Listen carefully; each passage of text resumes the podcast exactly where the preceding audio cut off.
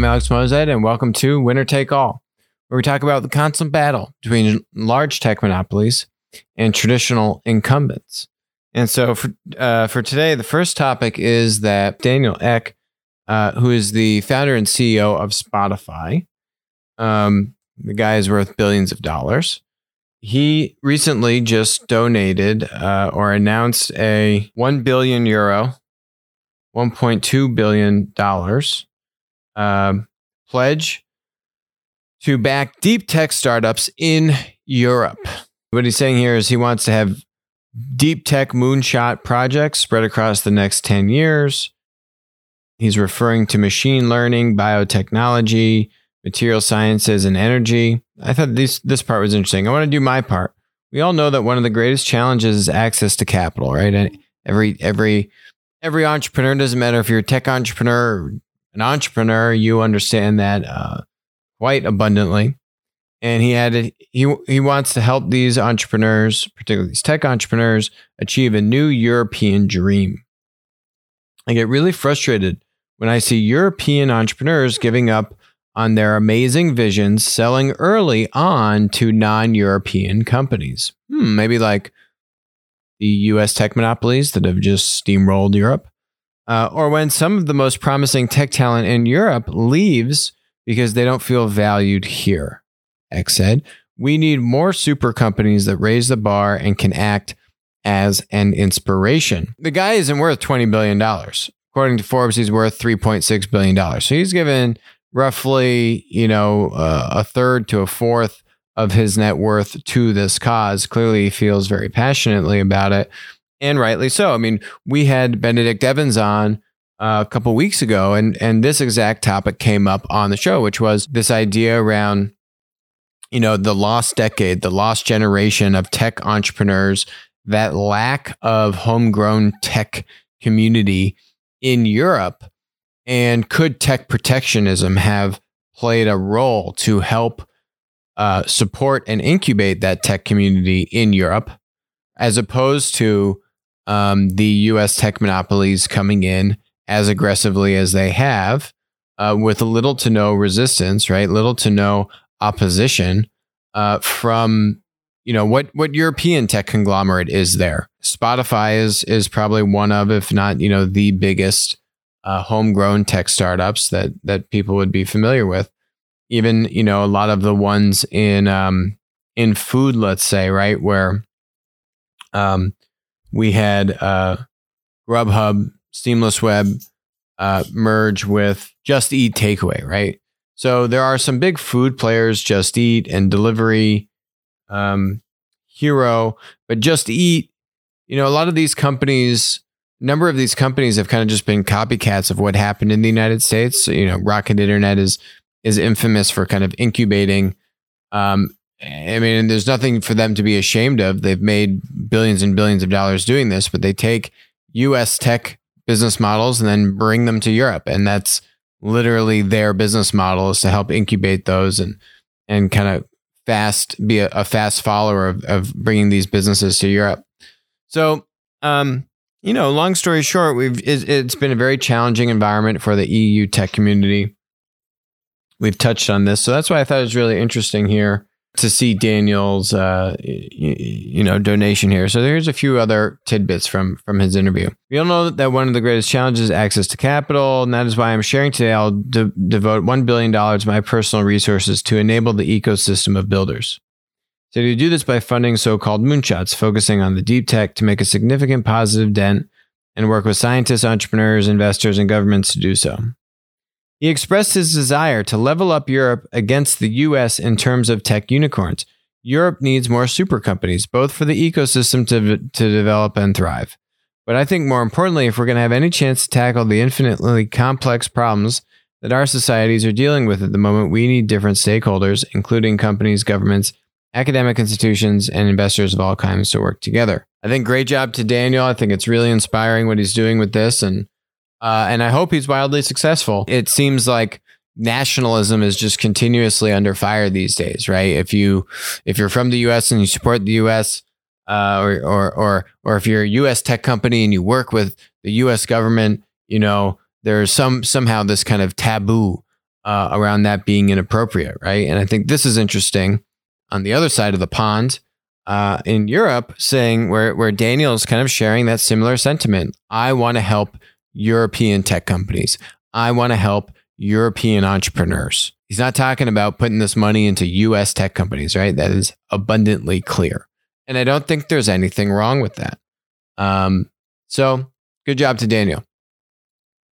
Next topic. You know, we've talked a lot about the, uh, on on the show. We've talked a lot about fake news. We've talked a lot about um, the need for platforms to be more open rather than more closed. And there is something interesting. Uh, we didn't really cover it fully on the show, but this was actually from a few weeks ago. You know, fake news ha- has certainly been exacerbated in, say, the past 10, 20 years, right? Certainly, kind of with the rise of the internet, the rise of uh, uh, content platforms like Google and Facebook, which have just obliterated the business model of the news media publications, right? So you had businesses which were once viable and now their business model is not viable and they need to make money somehow, some way. Actually, not somehow, literally any way possible, they need to make money. There was a, um, a broadcast this morning that I was listening to from the Economic Club in New York with John Elkann, the CEO of Exor. Exor is an insanely cool uh, holding company that owns small companies like Fiat Chrysler, some of you might be familiar with.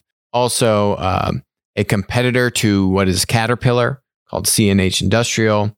They also own The Economist and a variety of things, right? So they own a variety of different businesses. But anyway, he was talking about their investment thesis for The Economist.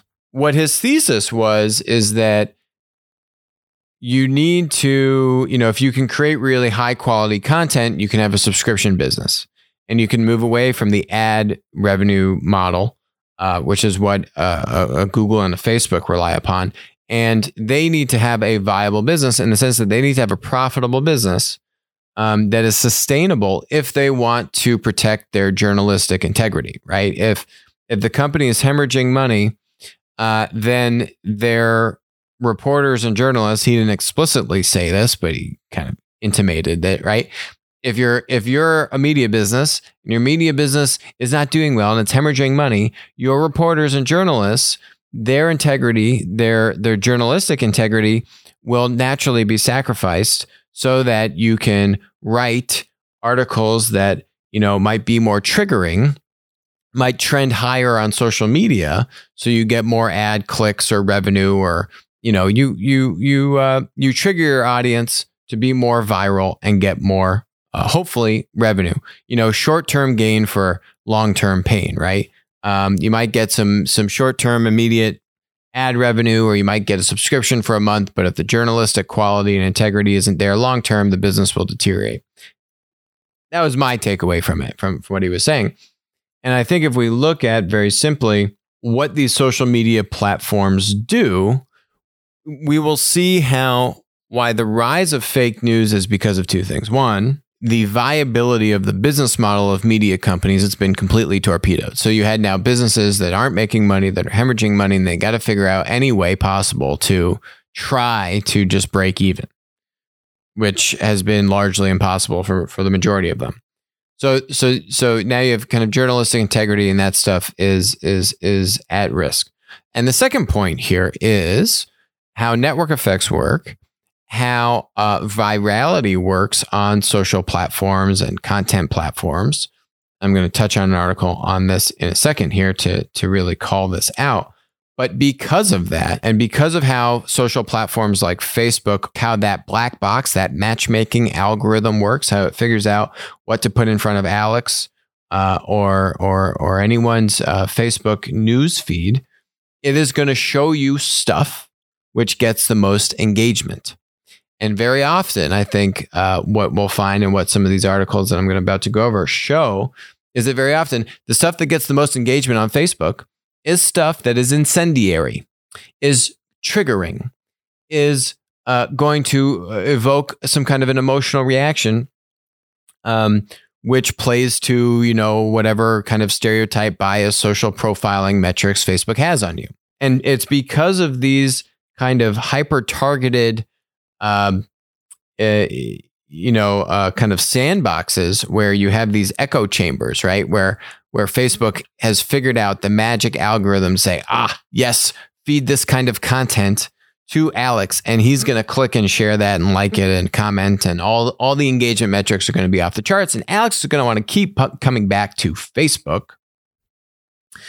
And then as a result, you have all the um, media organizations trying to play the Facebook game, and they know that when they write stuff, which is triggering and incendiary and yada yada yada, checks all the boxes, gets Alex all worked up. Then their article gets more views, they get more ad revenue, and you have the vicious cycle, which is uh, modern day journalism. So here's a couple articles here uh, that I thought would be interesting. So this uh, this just came out in the past couple weeks. Um, this is the testimony of Tim Kendall. He's in front of it's the House Committee on Energy, but don't pay attention to the energy part. Pay attention to the House Committee on Commerce. And this guy uh, used to work at Facebook. And so I'll, I'll just highlight a few pieces here. But he came out to kind of talk exactly about this echo chamber, about this kind of vicious cycle, uh, which is what Facebook has set up here. So this is him kind of recounting. Instead, the social media services that I and others have built over the past 15 years, he was early on at Facebook, have served to tear people apart with alarming speed and intensity. At the very least, we have eroded our collective understanding. At worst, I fear we are pushing ourselves to the brink of civil war. I feel ashamed by this outcome and yada, yada, yada. Okay. My path in technology started at Facebook, where I was the first director of monetization. Read, this guy needs to figure out how to make money off the content, right? I thought my job was to figure out the business model for the mm-hmm. company and presumably one that sought to balance the needs of its stakeholders. And, and instead, we sought to mine as much attention as humanly possible and turn it into historically unprecedented profits, right? This is attention. This is Alex engaging, Alex coming back. Alex is addicted. Alex needs to get that piece of triggering incendiary content because that is going to elicit the most engagement and attention from Alex. And that translates to dollars and profits. Okay. Uh, Tim, take us away. To do this, we didn't simply create something useful and fun. We took a page from Big Tobacco's playbook, working to make our offering addictive at the outset. Tobacco companies initially just sought to make nicotine more potent, but eventually that wasn't enough to grow the business and they added sugar. At Facebook, we added status updates, photo tagging, and likes, which made status and reputation primary and laid the groundwork for our teenage mental health crisis. Yikes. Allowing for misinformation, conspiracy theories, and fake news to flourish were like big tobacco's um, bronchod- bronchodilators, which allowed the cigarette smoke to cover more surface area of the lungs. But that incendiary content wasn't enough. Uh, to continue to grow the user base, and in particular the amount of time and attention users would surrender to Facebook, they needed more. Uh, tobacco companies added ammonia, and um, for Facebook, extreme incendiary content, think shocking images, graphic videos, and headlines that incite outrage, sowed tribalism and division. And this, resu- this result has been unprecedented engagement and dollar signs. Facebook's ability to deliver this incendiary content to the right person at the right time in the exact right way, that is their ammonia. Social media preys on the most primal parts of the brain. The algorithm maximizes your attention by hitting you repeatedly with content that triggers your strongest emotions. It aims to provoke, shock, and enrage. Ooh, I'm getting chills. And this ringing bells for any of you, right? In terms of the type of stuff. Oh, I see this on my feed. Oh, you know, gets you so jacked up, right? It knows how to elicit that emotion out of you. Um, when you see something you agree with, you feel compelled to defend it. When you see something that you don't agree with, you feel compelled to attack it. People on the other side of the issue have the same impulses. The cycle continues with the algorithm in the middle, happily dealing arms to both sides in an endless war of words and misinformation. All the while, the technology is getting smarter and better at provoking a response from triggering you. It's like Facebook's algorithm is the ultimate trigger master of the 21st century, right? They're the ultimate ability to know I'm going to poke you right here and bam, this is going to get you all worked up. And now I'm going to get my attention and I can monetize more attention. He goes on, these algorithms have brought out the worst in us. They've literally rewired our brains so that we're detached from reality and immersed in tribalism. It's not by accident. It's an algorithm. It's a playbook. He goes on to cite, you know, more examples of this. So, internal analysis at Facebook found 64% of all extremist group joins, group joins. So, that's people joining extremist groups, right? Were due to their own recommendations tools. Yet repeated attempts to counteract counteract this problem were ignored or shut down, right? So Facebook is doing such a good job of helping extremist, uh, you know, group uh, groups on Facebook get more, uh, you know, subscribers and and participants uh, because it has figured out, oh, this is an extreme topic. This is who uh, who who would play into these extreme issues, and boom, yeah, it works. Sixty four percent of that uh, of the group joins are from basically the recommendation algorithms. Yikes. So, to be clear, social media is not the root cause of every problem we're facing but I believe it may be the most powerful accelerant in history.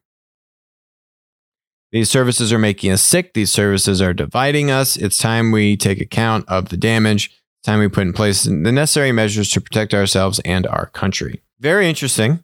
We haven't exactly hit on this on the show to date um, about this about the the role of platforms helping to make fake news basically um, you know, uh, fake news be rewarded for being fake.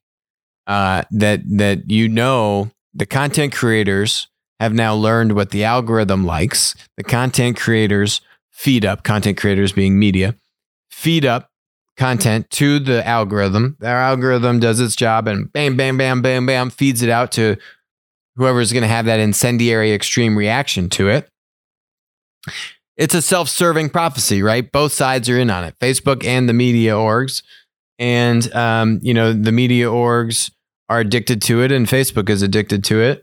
So what do you do? And what Tim here is saying is, you know, basically remove uh, the protection that hopefully, I mean, he doesn't caveat it like we do on the show, where we say, you know, um, relieving some of that Section 230 protection as it relates to tech monopolies like Facebook could help alleviate some of this problem, right? But again, if it's a broad based Section 230 dilution, then you're actually going to do more harm than good because you're going to hurt other tech startups and smaller tech competitors, uh, and the and the platform monopolies will ultimately benefit.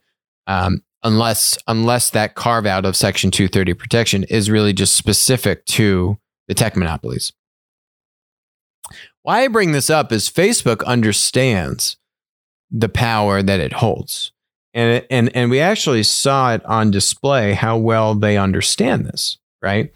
Because yes, they're doing content moderation. We've spoken at length about content moderation and and policies and what you can take down and penalize and and Facebook has now kind of set up like a Supreme Court of content moderators, you know, an external tribunal to to inform policy on content moderation. But None of that touches the mechanics of how Facebook works. None of that touches how virality works. But what did Facebook do recently? Just a few weeks ago, Facebook came out with this article. Facebook to block new political ads one week before November 3rd, add more tools and rules for fair elections. Now, it's not in the header. But deeper down in this article and others, what Facebook talk, talks about is how they're going to put uh, controls on how information and articles are shared within the platform. Look at this. And given how a lot of misinformation is also shared through direct channels off Facebook itself, it's, it's also going to limit how things can be forwarded on Messenger to stem how content goes viral on there. You'll still be able to share information about the election, but we'll limit the number of chats you can forward a message to at one time. And there are other things that Facebook is putting into place one week before the election, which is basically limiting how content is shared and engaged and um, uh, kind of uh, emphasized through through these trigger points, right? By limiting things like, hey, you can't, you can only share this with these many people, posting content to groups, um, or other kinds of sharing metrics or commenting uh, controls, right? It'll have an impact. Is it a huge impact? No. But these kinds of controls, these are the kinds of controls that Tim is getting at in the sense that this Facebook machine, and, and it's not Facebook alone, you know, other content social media platforms also, but they are, have built the matchmaking algorithm. They have built the these mechanisms to promote the virality, right? To feed you this content and then have that get uh, shared and bounced around to all your friends and you know this the spiral just takes off and uh, and that's how things get trending. I think there might be putting some limits on how things are trending or what goes into the trending feed and other things like this. Right? They're going to tinker with the ability to share and a little bit of the algorithm a week before the November third election, and that really is this accelerant that Tim is getting at. Right? That fake news has already existed. Fake news existed pre-internet. Right? these journalists and, and media publications, they didn't ever get everything right, either accidentally or probably some stuff maliciously. But um, they they were a lot more integrity driven when they had a profitable business pre 2000, right? In the in the 20th century. Now you had their business becoming not profitable or anywhere near sustainable, A. And you've got the engine that is Facebook and social media and content platforms that thrive off of basically what is fake news. And the the matchmaking and the algorithms and the sharing and the trending and all this infrastructure and the way these platforms work basically reward fake news. So, you know, you put those two things together and it's the perfect storm. It's it's what Tim is getting at here. Um, so what's the solution? Uh, are you going to be able to uh, to to just rip out all fake news from these content platforms? No, you can't. We've seen that. It's just it's a never-ending battle, and uh, and it, and it seems like the solution now is to try and use 230 uh, as a way to to hold the platforms more liable for um, taking a more uh, active role in in the content that they're publishing, and have them take less of a role taking content off the platform. That's the irony in all of this, right? I mean,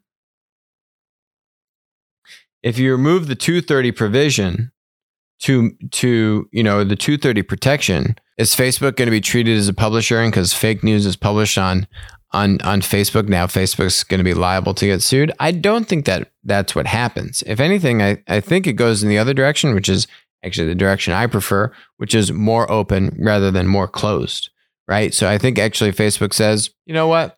If we do try to take a more active role to curate this ecosystem, if we do try to take a more active role to figure out what is appropriate and inappropriate, uh, then we will be regarded as a publisher. So to avoid being regarded as a publisher, because, you know, I don't know, probably 50 plus percent of the stuff on Facebook is fake and they could be liable for, we just are not going to, we're going to do even less content curation and modification and, and moderation. Um, and then, I actually think that's a good thing, assuming 230 is not applied holistically to all tech companies, just the tech monopolies. But ultimately, we'll see. You know, there's a lot of unknown and what is the DOJ even going to try to do to 230? And then and then ultimately, depending on that, what would the reaction be from the tech company? So there's a lot of unknown, but I think ultimately what they're going to try and do is get Congress to change um, this law, this provision in Section 230. And yeah, I, I mean, that that just as opposed to trying to use the existing antitrust precedent that's in place, which which to me kind of seems like a dereliction of duties, right? But I don't know, it's a whole other whole other ballgame. Anyway, last topic. Two examples of uh, a tech abuse on on on two other sides of the other ocean, the Pacific Ocean. So where we see a lot of tech abuse happening in the United States versus uh, examples of seeing this in China. So right, uh, we talk a lot about how governments are using technology um, inappropriately. In the US, you know, I talk a lot about um, how there is a violation of people's just liberties um, around privacy by US government agencies and US government agencies using um, whether it's just kind of dragged at mass data collection policies like they have had with the telecom companies for years to just mass aggregate all of your uh, you know phone call text message information. That still hasn't gone away by the way um, to the five eyes and and using other friendly nations intelligence agencies to spy on us citizens and then just magically share that information back with the us agency and oh, well, the US agency didn't spy on the American citizen. England did. But then we got the information from England. But we didn't spy on you, says the NSA, CIA, FBI. Okay. Um, and there are other examples. We're now seeing FISA abuse. And, um, you know, a lot of the FISA abuse is around the Trump campaign when they were coming into office. But you know, there's a common sentiment here that, um, you know, eh, it's only the top brass. It, it, it's actually not the rank and file in the FBI. You've heard that, right? Um, and there's now been, you know, um, one of the agents at the FBI, you know, has now pled uh, guilty to doctoring an email, literally changing the words in an email that said, "This guy is not an informant for the Russians." and then changing the email to say this guy is an informant to the Russians, and then f- serving that up in, into the FISA court. Um, so, you know, if you want to argue on how high did that go in the FBI or whatever, my point on that is that that doesn't happen as a one-off as a one-off issue. That doesn't happen as this just this random FBI agent just, you know, he decided that he's going to change these emails, forge these documents, and put them in front of the FISA court to get a search warrant on an American citizen. That is a systemic problem. That is a systemic problem of corruption inside a government agency. And we have seen, whether you go back to the Snowden documents years ago, about uh, you know what what the NSA and CIA have been doing just to you know be able to crack into Americans' phones, uh, get information out of all these you know computers, phones, all these various sources, use all these backdoors. The programs exist, the capability exists, and uh, no, not everyone is honest, unfortunately, in these agencies. And I and I think the situation with the FBI is actually take the partisan stuff out of it it doesn't have to be right or left. If if an agent is comfortable doing that, it is, you know, where there's smoke, there's fire, right? These these agents are smart. They're trained for years. These aren't just, you know, dummies. These people know what they're doing. They know the Constitution. They know what's right or wrong. So when you have a violation like that, this is indicative of a much larger problem, I would argue, in God, you know, I don't even know how much in the FBI, but widespread in the FBI. You don't just do these things by accident, it is a culture of subverting the rules and altering evidence or or you know bending the rules or just cheating or whatever and just expecting not to get caught. Or if you do you know there's going to be no penalty. And and slowly this happens over time. It's the erosion of those rules which are in place but then they just don't get followed. And then someone kind of breaks it but then it doesn't get followed up on and then they don't get penalized. This is a systemic problem ever since unfortunately going back to 2001 with the patriot act where our US agencies have been given carte blanche uh, capability to spy on American citizens and when when when stuff gets leaked, whether it was you know the telecom companies that were given immunity by the U.S. government to to then share all this information against consumer uh, you know uh, approval wholesale to the NSA and the and these U.S. agencies, and no one's held accountable, and and no legislation is introduced to curtail these powers you've got a problem and you've now got a 20 year problem.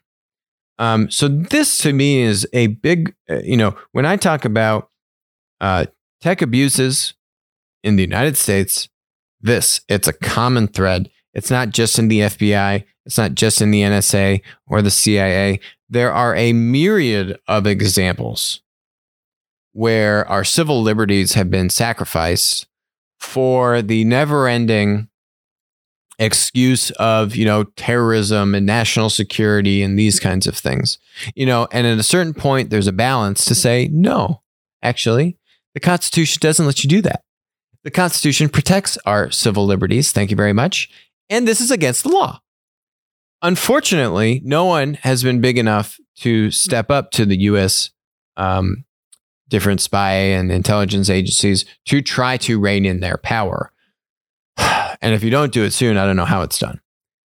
That's the big problem that I see with you know the the the state of uh, the U.S. government as it relates to tech and and tech power. Um, is that enough of an excuse for our U.S. tech monopolies to not collaborate or work with the Department of Defense on you know new AI and machine learning technologies and so on and so forth? I don't think so. Um, let's look at the other side of, of that ocean, which is China. We have spoken, you know, many, many, many times how there's no separation between uh, tech monopoly in China and the Chinese government.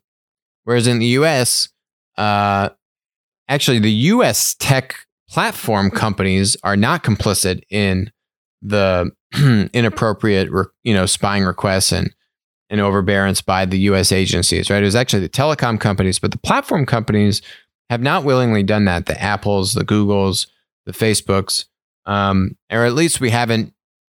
There's no information to say otherwise, right? So far. In China, it's the other way around, right? There's really no line between Chinese tech monopoly um, or hardware, uh, uh, um, you know, monopoly and Huawei and the Chinese government.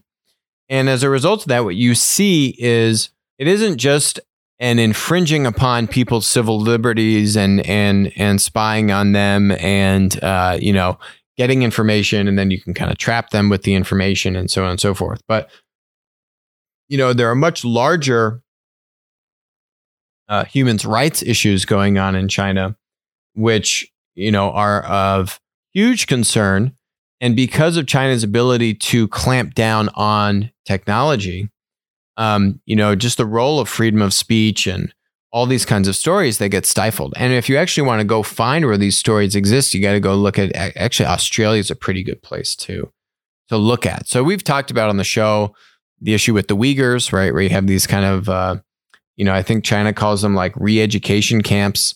Uh, Uyghurs are are are a form of Chinese population that are Muslim or they have their own kind of version of Islam or something like that. It's a religion. Communists don't like religion generally. So they need to train the religion out of these people. You know, I think the UN just took this up as a human rights issue to say these are kind of like concentration camps. And that's not okay. But you don't see it because all the tech companies and the Chinese government are working together to stifle this, right? To actively mute, you know, any posts on the social media that reference, you know, Uyghurs and and this Xinjiang or you know this this part of China. They're in cahoots. That's one example. We've talked about uh, with with the patrolling of WeChat when coronavirus was was an was an early issue and doctors and nurses were trying to communicate with each other. They were called into the police offices and told not to talk about this stuff anymore. Right? That's another issue. Um, this one I just came across. Ethnic Mongolians are being cleansed in China, and you know this poor lady. She's been silenced. She's been kicked off of platforms. Uh, you know, they're they are um, changing their textbooks. Um, the Mongolian characters will be replaced by Chinese characters in Mongolian textbooks. Um, you know, people are being imprisoned. A few weeks ago, I received a threatening call from Chinese local authorities that they said if I speak about about the issues in Inner Mongolia openly, say on social media, that I will be withdrawn from Australia. She's an Australian. They're going to take her out of Australia. There are things going on in the US that are not okay. But when you compare them on the spectrum, you know, this is China and this is the US. And there's really no comparison when it comes to the level of tech abuse by the government. The stuff in the United States is not okay. Is it appropriate for US tech monopolies to not work with the government on DoD projects because of that? No um, real action needs to be taken on what's going on with the the overreaching of U.S. agencies on our citizens and and and their information. Um, and the U.S. tech monopolies have done a good job of holding their own on inappropriate information requests coming from the government. So I will give them that.